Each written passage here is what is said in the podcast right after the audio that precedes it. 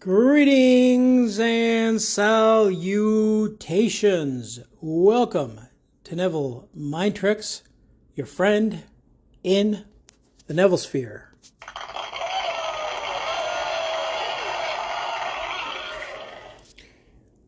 Out of the ordinary topic today, but uh, since of the month, since we're in the month we're in, there may or may not be anyone that has any interest in this.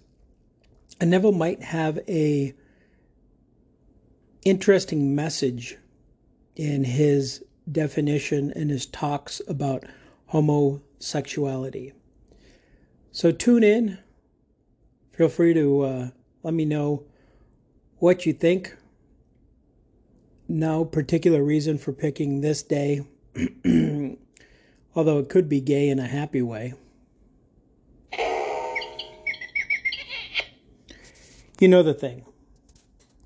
Tune in, nevillemindtricks at gmail.com, or text with any feedback if you are so inclined. Enjoy.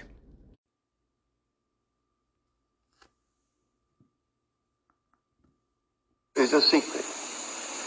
On the outside, the men are seeking a man rather than a woman.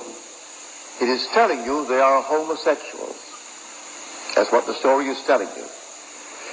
It is the story of Sodom. And then comes the power from within. And he blessed the city and brought down fire and brimstone and destroyed Sodom and Gomorrah. We have the word today, Sodom, as sodomy, which is simply homosexuality.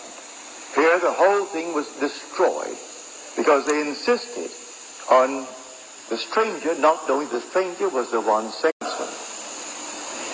You take that story, you take the story of the homosexuality, then we jump 1,000 years. And here comes Lot, the nephew of Abraham. He entertains the angel of the Lord. And homosexuals want the angel that they saw. It was a man. They do not wish his virgin daughters. They want the man. Not knowing he has the power and the authority of God. For he is sent by God. And the sender and the sent are one. He pulls Lot, which means the concealed, the veil, the hidden, the secret, into the house. Then he blinds them so they could not find the door. And he calls down brimstone and destroys Sodom and Gomorrah. My son, today I've begotten you, stands before you. Prior to him was the homosexual by 1,000 years. And there are two next to you. And they're looking at him concupiscently. It is not said, oh, here is a man recorded as having lived 1,000 years BC, and I've gone 3,000 years beyond him. And here are two homosexuals that went 1,000 before him, and they are present too. And here is the entire thing unfolding before me with the head right before me. And I know my son brought that head in in a way that no one, knowing only the play, could ever have seen it.